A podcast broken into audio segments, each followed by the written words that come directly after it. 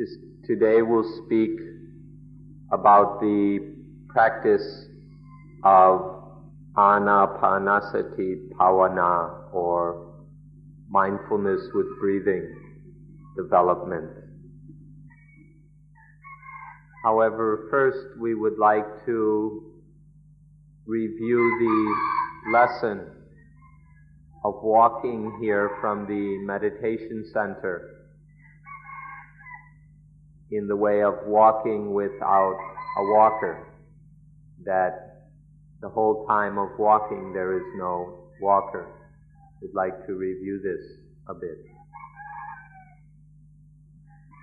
This matter has the importance equal to being the heart of Buddhism. You should understand that if we practice anapanasati completely, then we will be able to act without an actor.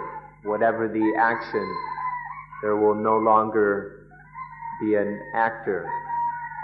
Or when we will be able to experience without requiring an experiencer. And the same way with everything else. If we practice anapanasati completely, then it will lead to us realizing this heart of Buddhism.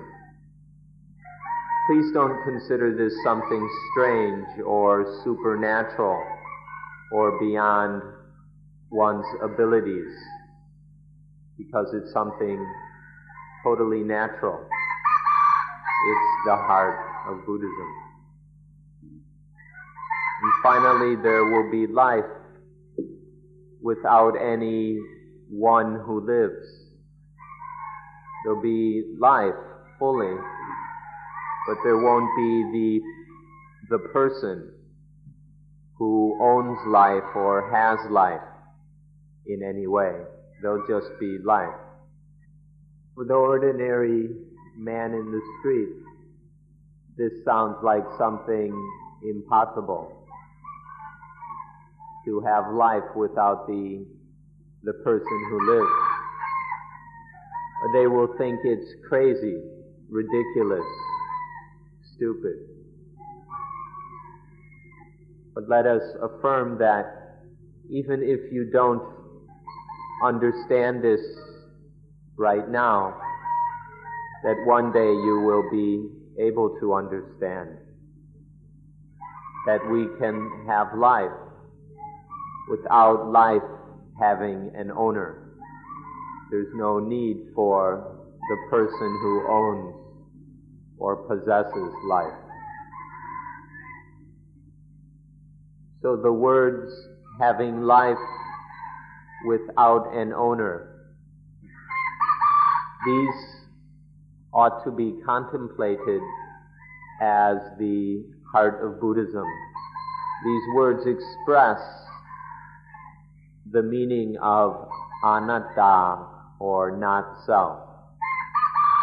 Anatta can be stated simply having life without an owner.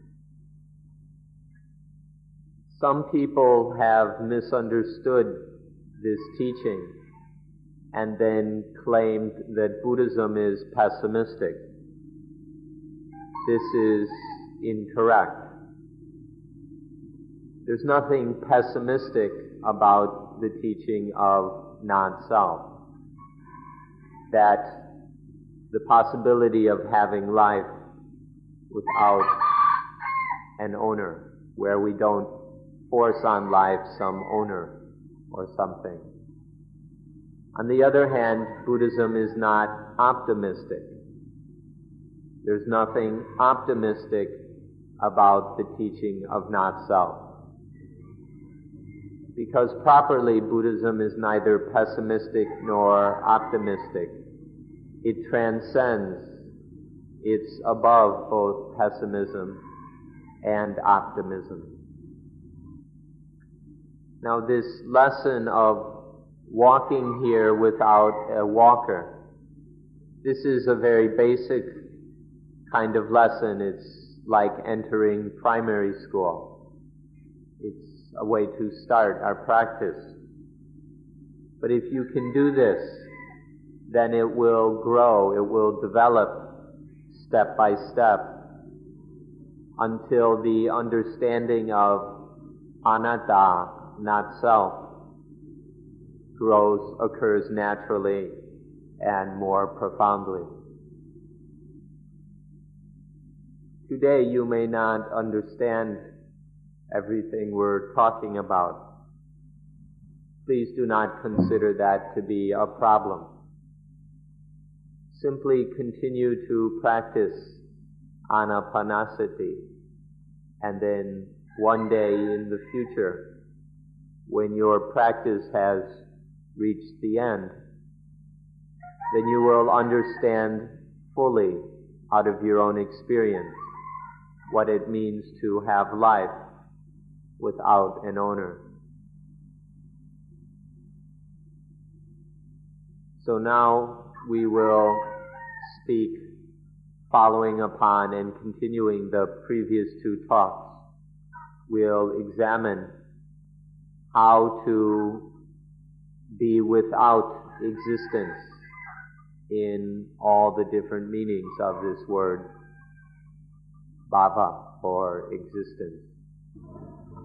For there to be existence or bhava means that there is a tremendous burden on life.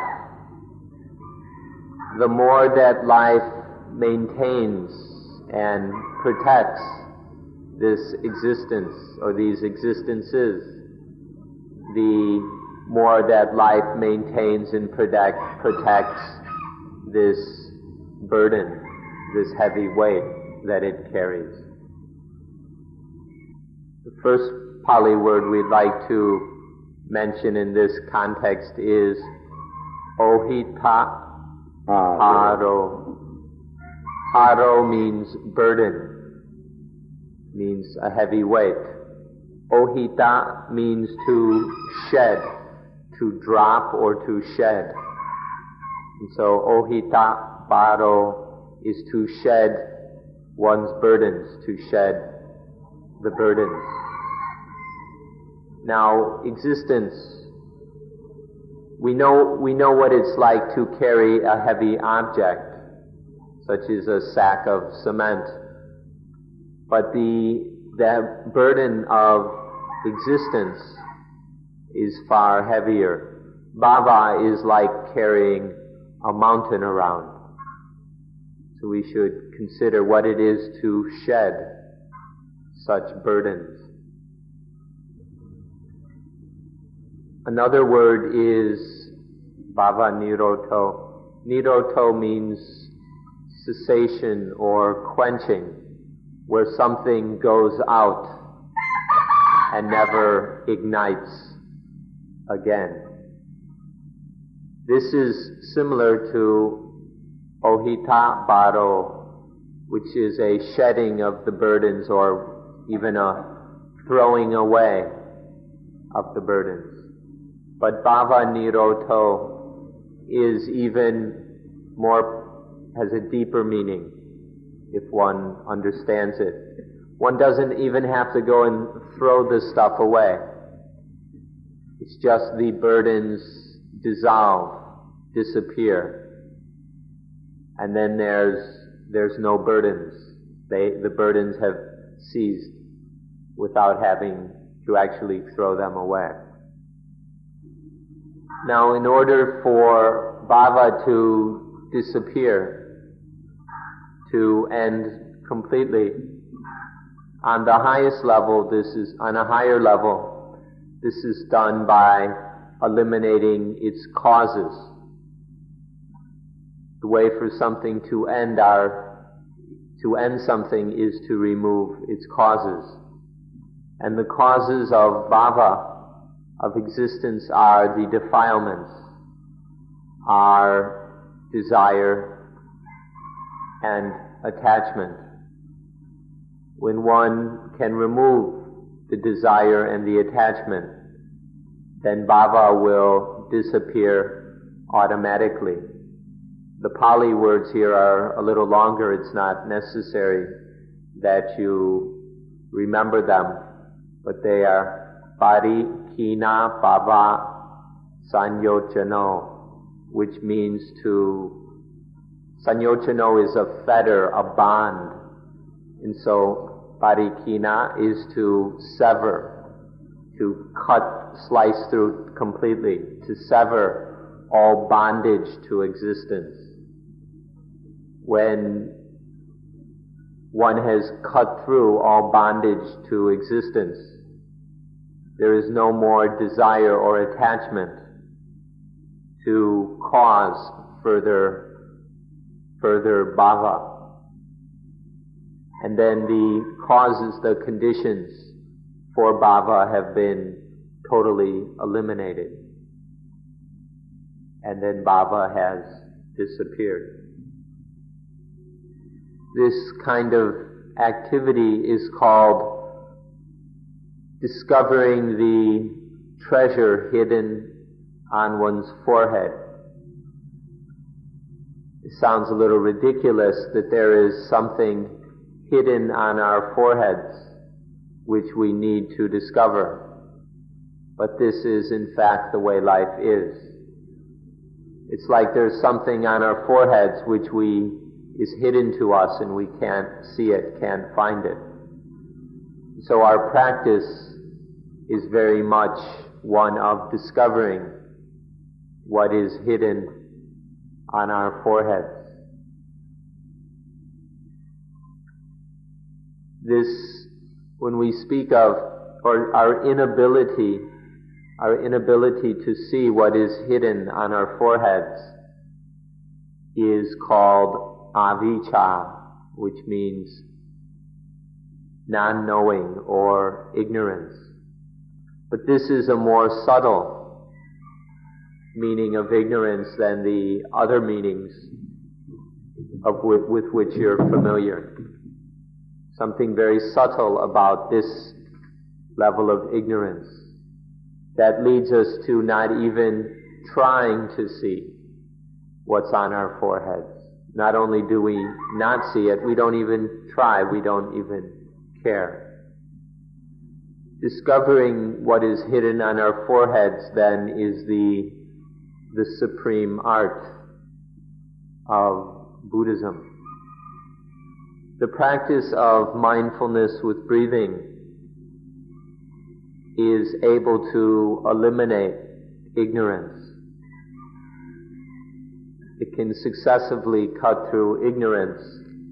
And therefore we say that mindfulness with breathing is, is an art step by step. Every, every step of the way, every lesson from beginning to end is then a very refined art, the kind that will eliminate ignorance. And so this is why we have made arrangements for you to study and practice mindfulness with breathing at our meditation center so that you will then be able to use this art. It seems that nowadays there are many kinds of meditation, many different forms, most of which are all of which are later products, things that have been created and produced long after the Buddha's time.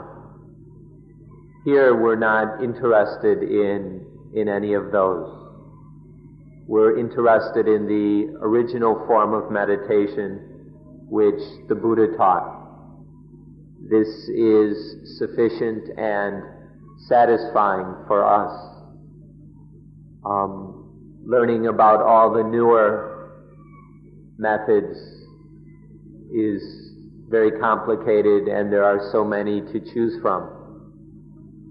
We, we feel that it's more than enough to just stick with the original approach of the Buddha. So why have we chosen this form of meditation? The first reason is that it's convenient. Our breath is always with us.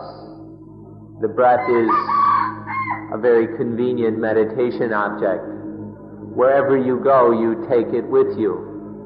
This is a portable kind of meditation. It doesn't depend on a certain place or certain paraphernalia or certain teacher or anything like that. The breath then is the most convenient object for meditation. Further, anapanasati is calm and peaceful. It's a cool kind of meditation. There's nothing tumultuous or disturbing about it. There are some kinds of meditation which are quite frightening, disturbing, even kind of ugly. For example, meditation using corpses. Unlike those, Anapanasati is a calm, peaceful, cool kind of meditation, as well as being convenient. The Buddha himself stated that he attained or realized the highest perfect awakening while practicing anapanasati. And so he advised it to many others, and we in turn advise it and recommend it to you. And this, this system of practice can be followed from the very beginning to the final end of our spiritual life. Unlike some practices that are only used in under certain circumstances or for a certain period and then we have to switch to another kind of practice. This system of practice, anapanasati as the Buddha taught it, can take us from the very beginning all the way through to the end. And there's no need for us to switch to different kinds of meditation it is suitable for the entire brahmacharya. The brahmacharya is a term the Buddha used. It means the highest or the supreme way of living. And so, for, we often translate it now the spiritual life. So for the entire spiritual life, this system of practice is appropriate. Sila, which is a kind of natural morality in life. Samadhi, which is training and development of the mental powers and faculties. And panya, the development of insight and wisdom. These three, which make up our practice, practice in morality, in mental training and in wisdom. These which are our practice as well as that which is the results of practice, which we speak of as being magga, phala, and Nibbana. Magga is when is the level of insight.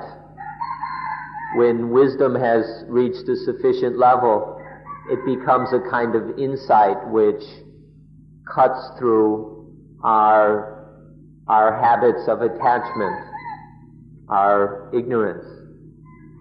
And then there is phala, which is the fruits that certain attachments have been ended, they've been cut through and eliminated.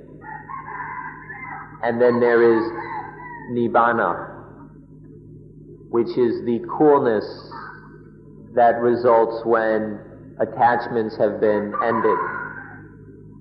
These express the results of practice, the cutting through of attachments, their having been ended, and the coolness that spontaneously arises when attachment is ended. Whether speaking of the practice or the results, all of these are contained directly within the system of practice which we call mindfulness with breathing. Um, ways of practice or practices which have other names, for example, the Noble Eightfold Path, are already included in mindfulness with breathing. Mindfulness with breathing is the Noble Eightfold Path or kinds of understanding that go by other names, such as the Four Noble Truths, the Ariya Satya. These too are included within Anapanasati. This kind of practice includes all the practices and all the understanding of Buddhism. In this one practice, we we get the whole package. Here, anapanasati means to be interested in, to pay attention to some Dhamma. Dhamma means something we ought to, to be interested in, something of value and importance to us. Anapanasati is to pay attention to, to examine some Dhamma with every moment that we are breathing in and breathing out to, to attend to this something of importance while breathing in and breathing out. And then we can exchange these dhammas. We, after the first one, then we we move on to a higher Dhamma. And then when we're, we've studied that one sufficiently, we move on to another one. And then so step by step, we exchange Dhammas for higher ones until reaching the highest, until reaching the end of our practice. And through the entire practice, we examine these different dhammas on higher and higher levels while, while experiencing the breathing in and breathing out. The reasons for, for successively changing the dhammas which we examine, the reasons for this are found within the practice itself not really necessary for that, for us to explain them to you now, because you will see these reasons in your own practice. Why after a certain point we need to exchange what were the current lesson for the next one, and so on. The, the causes for this, the reasons, the value of this will become apparent as we practice. Now the, the dhammas or things to be examined are basically four.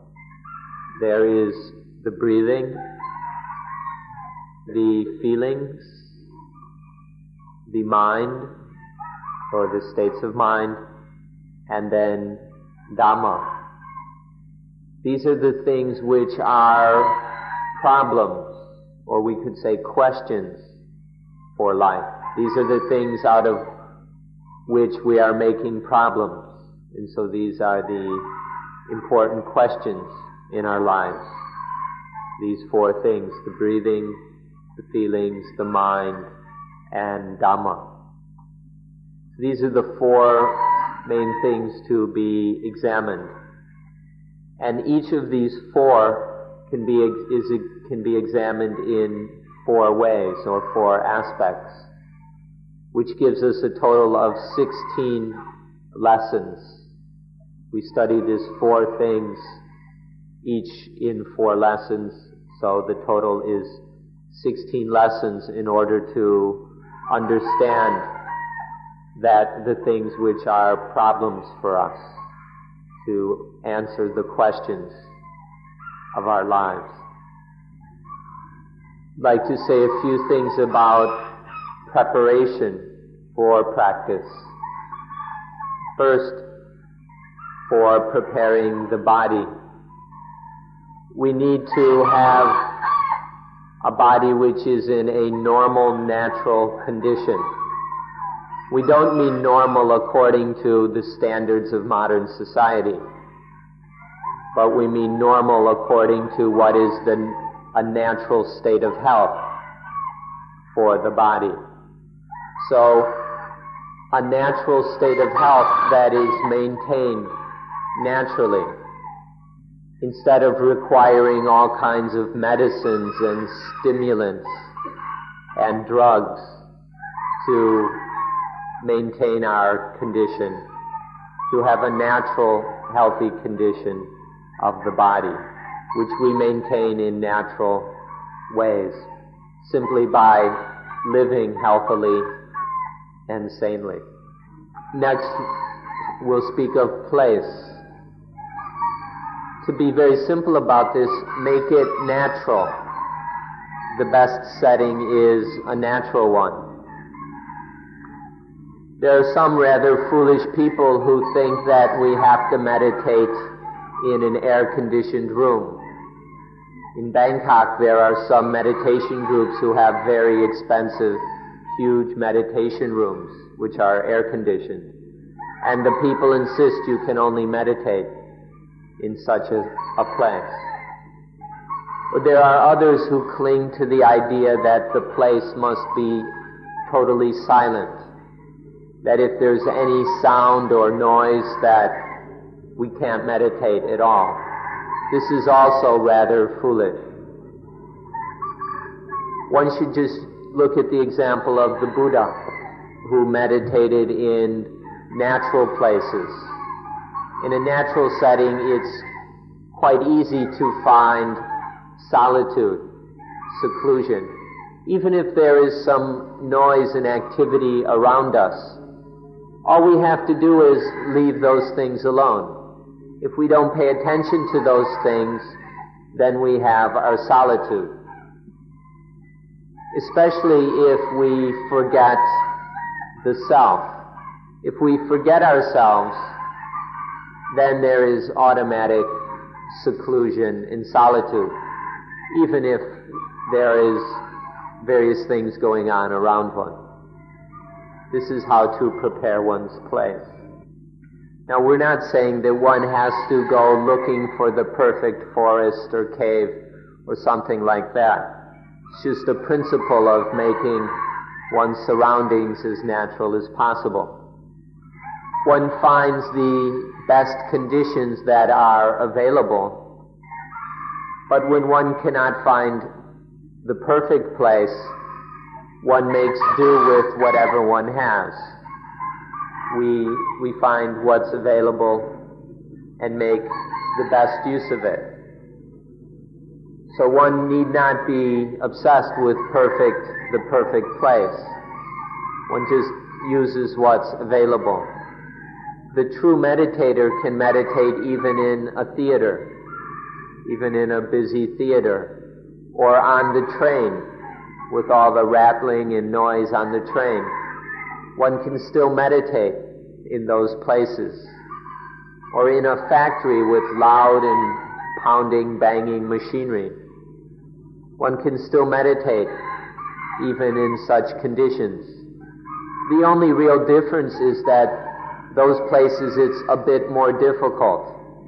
It's not a matter of impossible, it's just some places are more difficult than in the forest.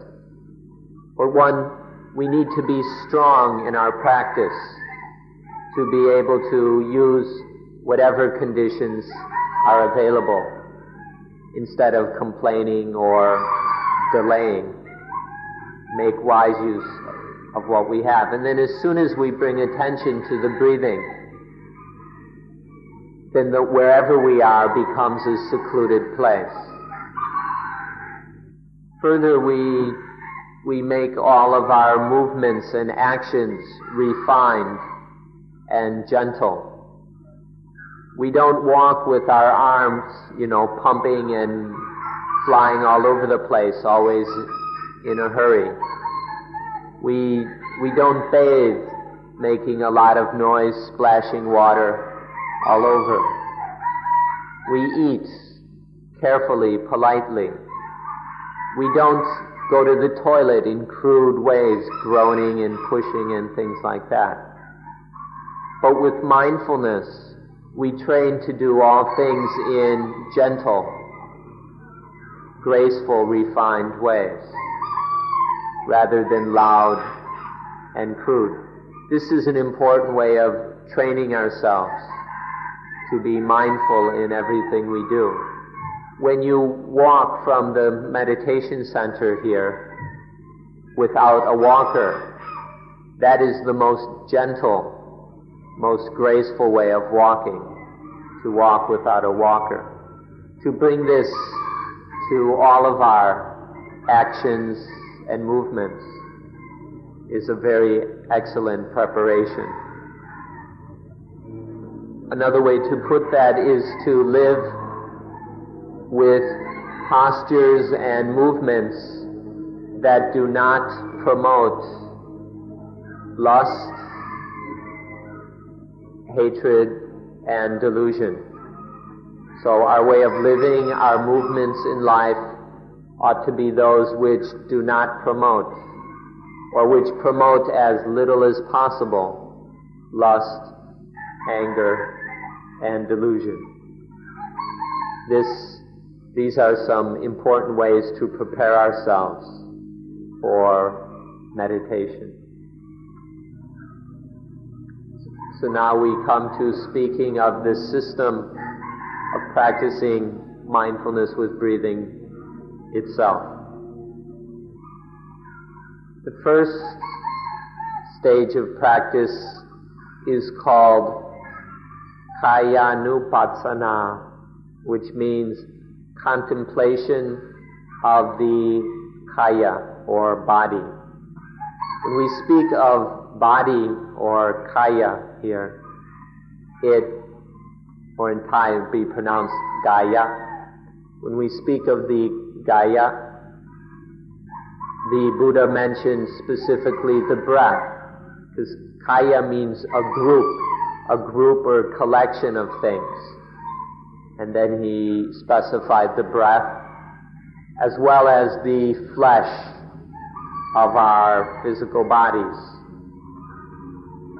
And then these two kinds of groups, the breathing and the, the flesh of the body, these are together, can also be called a group or body, kaya.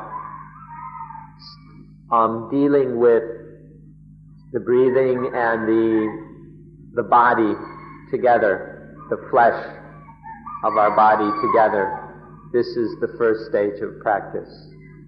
As for the breath and the breathing, this is something you already know for yourself, so we won't, we won't go talking about it. Instead, we'll advise you on some ways of practicing with the breathing. The first lesson is the long breathing we distinguish between long breathing and short breathing. Sometimes these are so different that they're totally opposite. If you, if you take some time and examine all the different kinds of breathing that occur, if you explore all the different possibilities in your breathing, you will discover the long breathing. Once you have found the long breathing, then you, you can study it, investigate it, and explore it until you know all the facts and all the facets of the long breathing.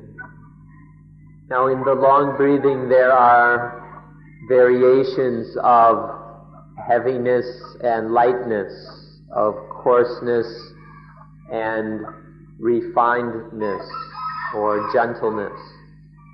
And we study these. The differences in heavy and light, coarse, refined, bring about different um, effects in the body. They bring about different benefits.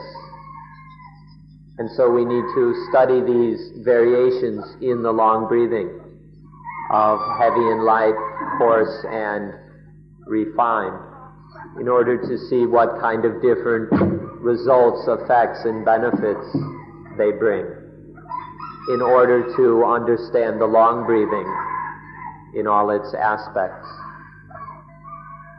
The second lesson is the short breathing. To study all aspects of the short breathing. And then we will know how the short breathing and long breathing differ.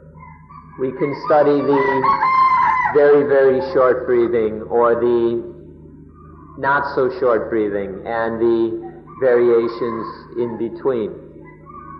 We study the, the different kinds of short breathing to see how they differ in activity, effect, and benefits. The more we study the short breathing, the more we will see how different it is than the long breathing in its activities, um, effects, and benefits. Eventually, we see more and more clearly what kind of long breathing is most appropriate. And we see what the short breathing is like. So in the end, we see that there's important differences between the long breathing and the short breathing. Understanding one helps us to understand its opposite. And so together, this leads to a comprehensive understanding of the breathing, and we know the kind of breathing that is most appropriate. The most important thing to learn here is the different influences, the different reactions of the long and short breathing. We need to learn this now because we'll use this understanding later in our practice. The third lesson is to observe that the, the breathing group and the, the flesh group, the, these physical bodies here, are connected. To see the close connection between the breathing and the rest of the body all the different kinds of breathing long, short, heavy, light, coarse, fine. All of these kinds of breathing have their influences upon the flesh and blood of our bodies. This is the third lesson to see this very deeply, this connection. For example, if blood is flowing quite copiously. There's a lot of blood pouring out of a wound. One can use the very long, refined breathing to actually s- slow the flow of blood. This is just an example of the connection between the breathing and the flesh and blood bodies. This, to more deeply see this connection is lesson three. The fourth lesson is calming the breathing. Once we've seen that the breathing has such direct influence and important influence on the rest of the body, then we realize that by calming the breathing, the body is calmed. The more subtly, the more we calm and relax the breathing, the more the body calms and relaxes. So in order to have the relaxed, calm, healthy body that we require for meditation, we can use the breathing. We can't bring this about directly just by telling the body to be relaxed. but we can use the breathing in order to calm the body. So the fourth lesson here is refining and calming the breathing. Now one should ask what will be the results and benefits of practicing these first four lessons. We can answer that there will be much more mindfulness than before. However mindful you were before beginning this practice, through working on these four lessons, there will be far more mindfulness. There will be far more samadhi. The mind will be much more stable, strong, clear, alert. And there will be much more wisdom. Our comprehension and understanding of the things in our lives will be much more extensive than before we can say that sila, samadhi, and panya are, are developing. Sila is usually translated morality, and people often think of it as following rules, whether the five rules of Buddhism or the Ten Commandments or whatever. But here we don't need to have such a crude kind of sila, of normalcy or morality, but just that one is able to control oneself by practicing anapanasati, the self-control and discipline inherent in that is a very natural kind of sila. And this we have much more than before. The samadhi, the ability to develop and properly use our minds is, is, is getting much better. And then the panya, the right knowing of the things in our lives is also growing. So these are the benefits of practicing the first four lessons. And further, we can have comfort and happiness whenever we want the more skillful we are at lesson four, the better our ability to be happy, to be relaxed, comfortable, and happy whenever we wish. Whenever we need some happiness, we can bring it about by practicing lesson, lesson four. This is very valuable to have this ability to be happy. But don't go in attaching to it, clinging to it, turning it into some kind of bhava, some formish existence. Don't go that far, but to just be able to have this comfort and happy feeling is another result of lesson four. And an even better result is that we will be ready to practice further to practice on a higher level. This is an even better result. Once we've finished the stage of practice dealing with the body, then we come to the stage that deals with the Vedana or feeling. This also has four lessons. So sometimes it's called a tetrad. Now it would be quite difficult and time consuming to go and study all the possibilities of feeling. So we'll take specifically the feelings which are most important, which we, which are most necessary for us to understand and control. The first of these that we'll study is called piti, piti which is, can be translated as rapture. It's a strong, excited kind of joy. With, it's got a lot of energy to it. It's very stimulating.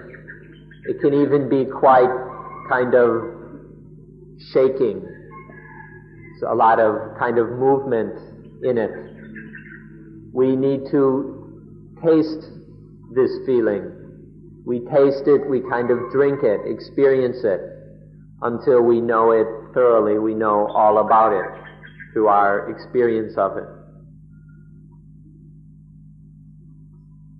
The second lesson of this stage, or the sixth overall, is to study the kind of feeling which has, which is calm and cool.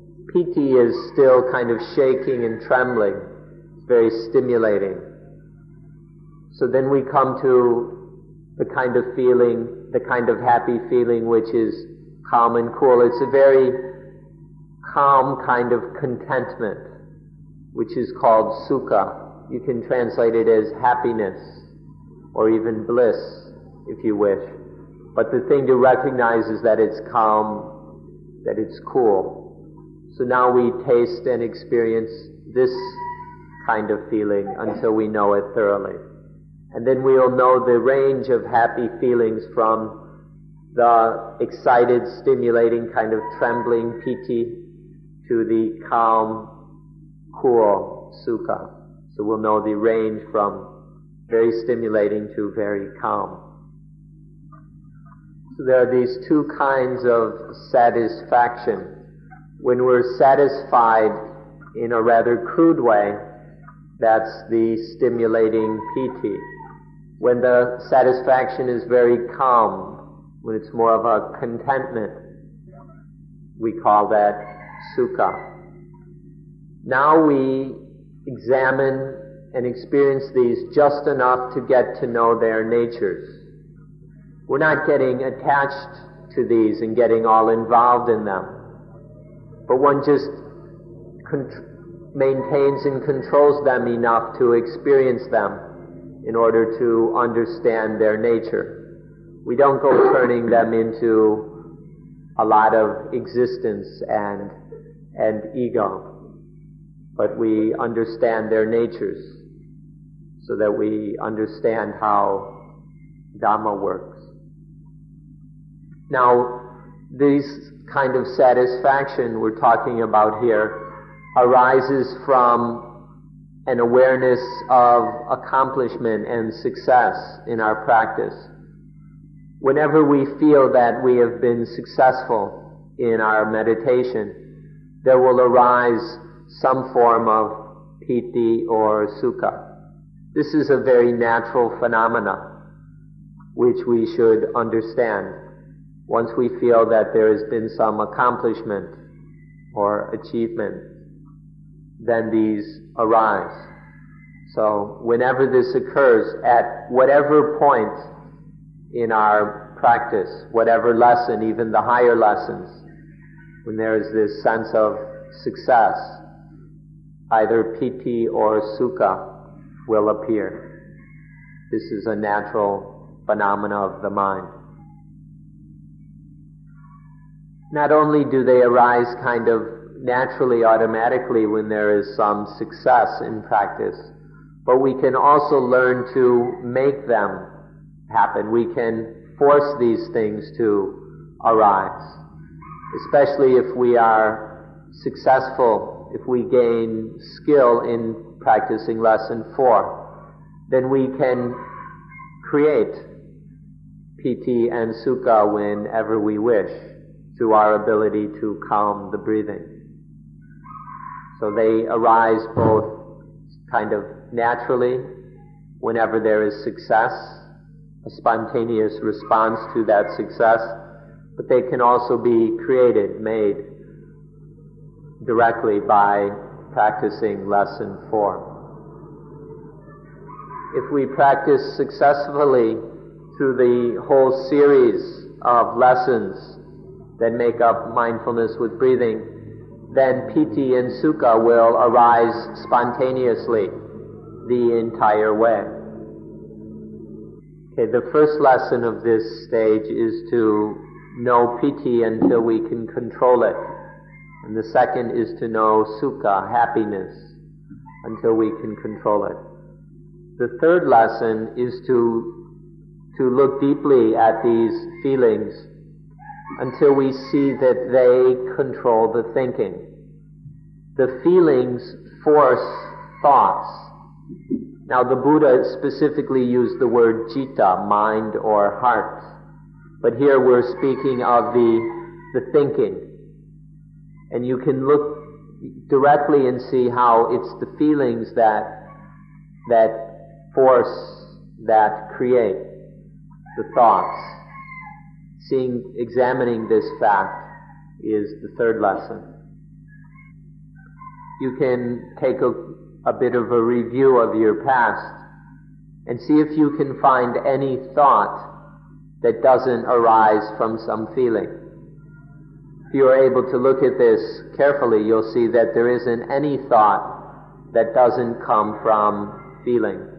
There won't be any thought that isn't based in or in response to some feeling.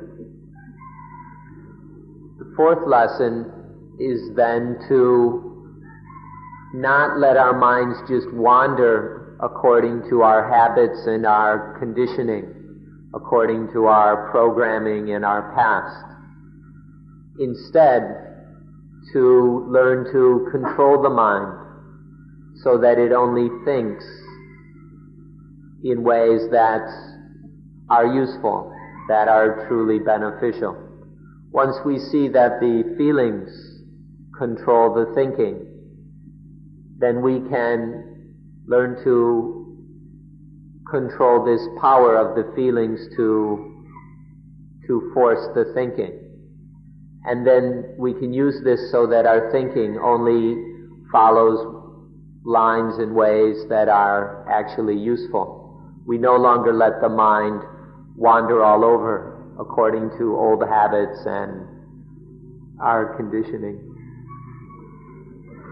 When we have gained mastery in these latest four lessons, those concerned with the feelings, then our mindfulness will be even more quick and subtle than before one's morality will be even more complete and natural. The firmness, stability, focus of mind will be even stronger, and wisdom will be deeper, more extensive. So, our mindfulness, sati, that one's morality is, or sila, the samadhi, strength of mind and panya, wisdom, all of these are developed even further than when we had finished the first four lessons. That means that we will have an even, as these four grow, then we can have the ability to control the feelings. Instead of letting the feelings control us, we can control the feelings which is the same as being able to control the world. When we can control the feelings, there's nothing in the world that can create a problem for, for us through the feelings. And now we can practice Dhamma on a higher level than previously. We can move on to an even more refined stage and active of an aspect of practice. Don't ever forget this, that our practice is always enabling us to move forward to a higher, more refined level of practice. Which brings us to the next stage, that concerning the citta, the mind or heart, in which there are four lessons also. The, the essence or or purpose of this, of these lessons is that we will know the thing called mind thoroughly. We'll have a thorough and complete understanding of mind and we'll be able to control the mind according to our, our aims. The first lesson here is to know every kind of mind to know the mind in every kind of type or condition it has. This we need to speak of in some detail in order for you to understand. Now, in many cases, we know the different kinds of mind by direct experience, by experiencing that mind itself. However, there are a few kinds of mind which are rather exalted. And until we have had direct experience of them, we need to know, we can only know them through inference, through comparing them with minds that we already know. Now we can quite easily experience the mind that ha- is lustful, the mind that has anger, the mind that is deluded. We can experience all of these directly. We have frequent experience of these kinds of states. But that which we will have to know by inference are the opposites of these. The mind that is in which lust is totally absent, the mind in which there's absolutely no hatred or anger, no delusion. We're meaning the mind in which these are totally absent, there are no seeds left of lust, hatred, and delusion. These kinds of minds we have not yet experienced, so we can only know them from inference. But we can get a, a good understanding of those, those minds by studying how lust, hatred, and delusion bites us. When we see how, for example, lust bites the mind, how it makes the mind hot, when we see the kind of suffering and pain that this causes, then this will allow us to infer how peaceful, how cool, how free the mind is where there is no lust. And the same thing we can infer from our experience of the, the pain and heat of hatred and the dukkha of delusion.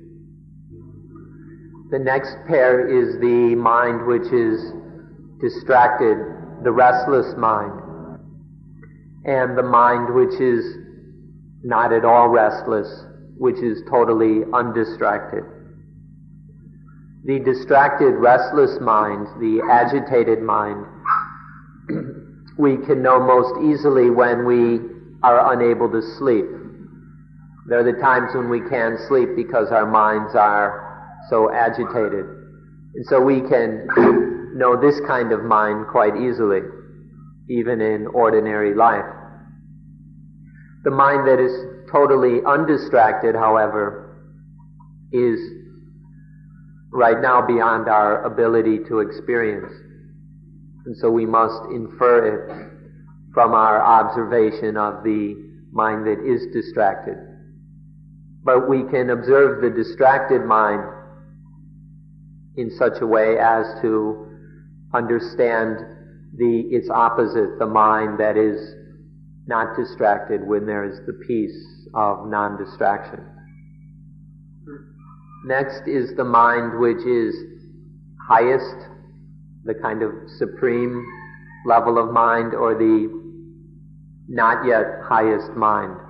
Now we, we know that quite obviously our minds are not yet on the highest level.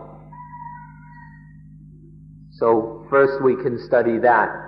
We can experience the mind which is not yet on the highest level. And then after we have see, experienced that thoroughly, one can see how this mind which is always has some dukkha, where there's always some level of dissatisfaction in this mind, this not yet highest mind then we can get a sense of how the highest mind is totally above all dukkha. The next pair is the mind which is vimutti and the mind which is not. Vimutti means emancipated. So, knowing the mind that is emancipated and the mind that is not. For now, the mind is not yet emancipated. And so we, we know that. But we also, and so we, we see the mind that still has troubles, still has problems. The mind where there is still bhava, sexual existence, formish existence and formless existence. And from seeing these problems of these different existences, then one can get an understanding of the mind which is emancipated from all states of existence. The last pair is to know whether the mind is immovable or not. The mind that is immovable is the mind that can never be, where nothing can change it. Where nothing can change it. This is the mind that has a Dhammayata, which we'll speak about later. The mind that has a Dhammayata is unchangeable, unshakable, invulnerable. But now the mind has all kinds of problems. It's changing from, from who knows how many times each day. And so there are all kinds of things can come and change and shake and affect this mind. From studying the vulnerability, the mutability of the mind, then we can also understand the mind that has a Dhammayata, the immovable mind. Now we study all of these different states of mind in order to know them so that we can choose the best kind of mind, the mind that is most appropriate for us to aim for. By studying them all, then we will realize the kind of mind that we really need, the kind of mind that is most healthy. And so we study them with this purpose, to be able to choose the kind of mind which is most appropriate. The second lesson of this third group is to make the mind joyful to have a mind that is in a state of true joy or delight. Now, this doesn't mean a mind that is joyful or enjoying different kinds of existence, sexual, formish, and formless existence. But it's the mind that has the joy of Dhamma, a kind of joy which is higher and more pure. And so the mind we we delight it, we, we make it, we train it, whatever you, however you want to put it, the mind trains in being joyful on higher and higher levels until the mind, this mind, there is the kind of mind which is joyful in the, the most satisfying kind of way. The kind of mind that cannot be affected or changed or manipulated by anything. The third lesson here is to stabilize the mind, to stabilize or secure the mind. This is the literal name of it, but the meaning doesn't come out quite clearly enough. There are certain qualities of the, sta- the truly stable mind that need to be explained to properly understand this lesson. The first factor is cleanliness. This mind is clean. There's nothing dirty in this kind of mind. There are none of the hindrances, none of the defilements polluting this kind of mind. It's void of hindrances and defilements. So we say that it is clean. The second factor is the mind can gather all its energy and focus it in a single point. Normally the mind's energy is kind of just spreading all over or radiating outward in all directions. But when the mind can gather all that energy together and focus it in a single point, this is the second quality, this focused, concentrated quality. It's like a magnifying glass which can take the rays of the sun and focus them into a very powerful point, which is strong enough to even light paper on fire. The third factor is a flexibility or agility of mind. And what this really means is the mind is ready to work or the mind is active. If the mind is stiff or thick or sluggish, then it's not really ready to do anything. But when the mind has this activeness of flexibility and agility, it's no longer a, a hard or a confused mind. When it has this activity, then it's ready to do any duty, to carry out any responsibility. This activeness, this readiness of mind, the mind that is fit for its work, is the third factor. But, excuse me, this quality of mind is the third factor.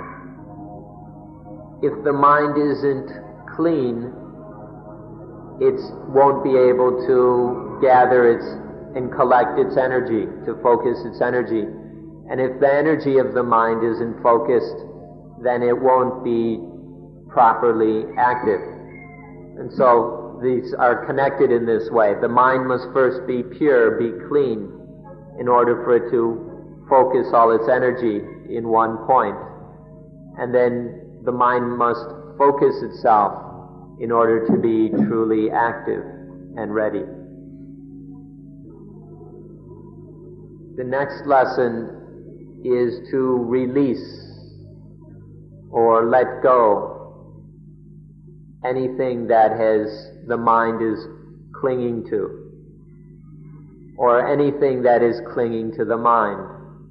The mind releases to release the mind from anything clinging to it, or the release the thing from the mind which is clinging. Now, sila or morality can release things in its way. And then Samadhi, the mental training and development can release things in its way. And then wisdom releases things absolutely, according to the methods and means, the power of wisdom. And then sati, mindfulness, and sampajanya, which is a kind of wisdom in action wisdom specifically dealing with the immediate situation. This sati and sampajanya are in, are used, are present in the application of all three of sila, samadhi, and panya. So our training in these four lessons regarding the citta are, re, are training mindfulness, this wisdom in action, morality, samadhi, and wisdom on even higher and more refined levels. So we can summarize these four lessons by saying one is now master over the mind. For all one's life, one has been a slave of the mind, the mind's servant, just doing whatever the craziness and the habits of the mind order. But now one is master over the mind. Now one has a mind which the Thais call satapatnit, which means anything you could wish for. Anything you can wish for, that mind can do it. And we can also describe this as the Almighty Mind the mind that has power over everything. So the results of thoroughly practicing these four lessons are the mind that can have anything it wishes for, the mind which is almighty.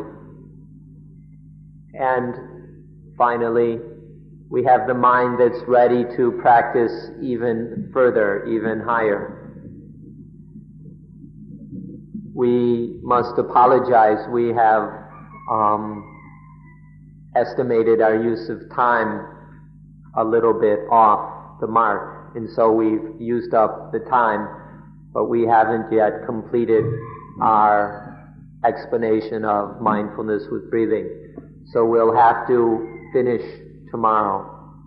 We've covered the first three stages today. We'll cover the last stage tomorrow morning. So thank you for being very good listeners. It's been very patient. Thank you.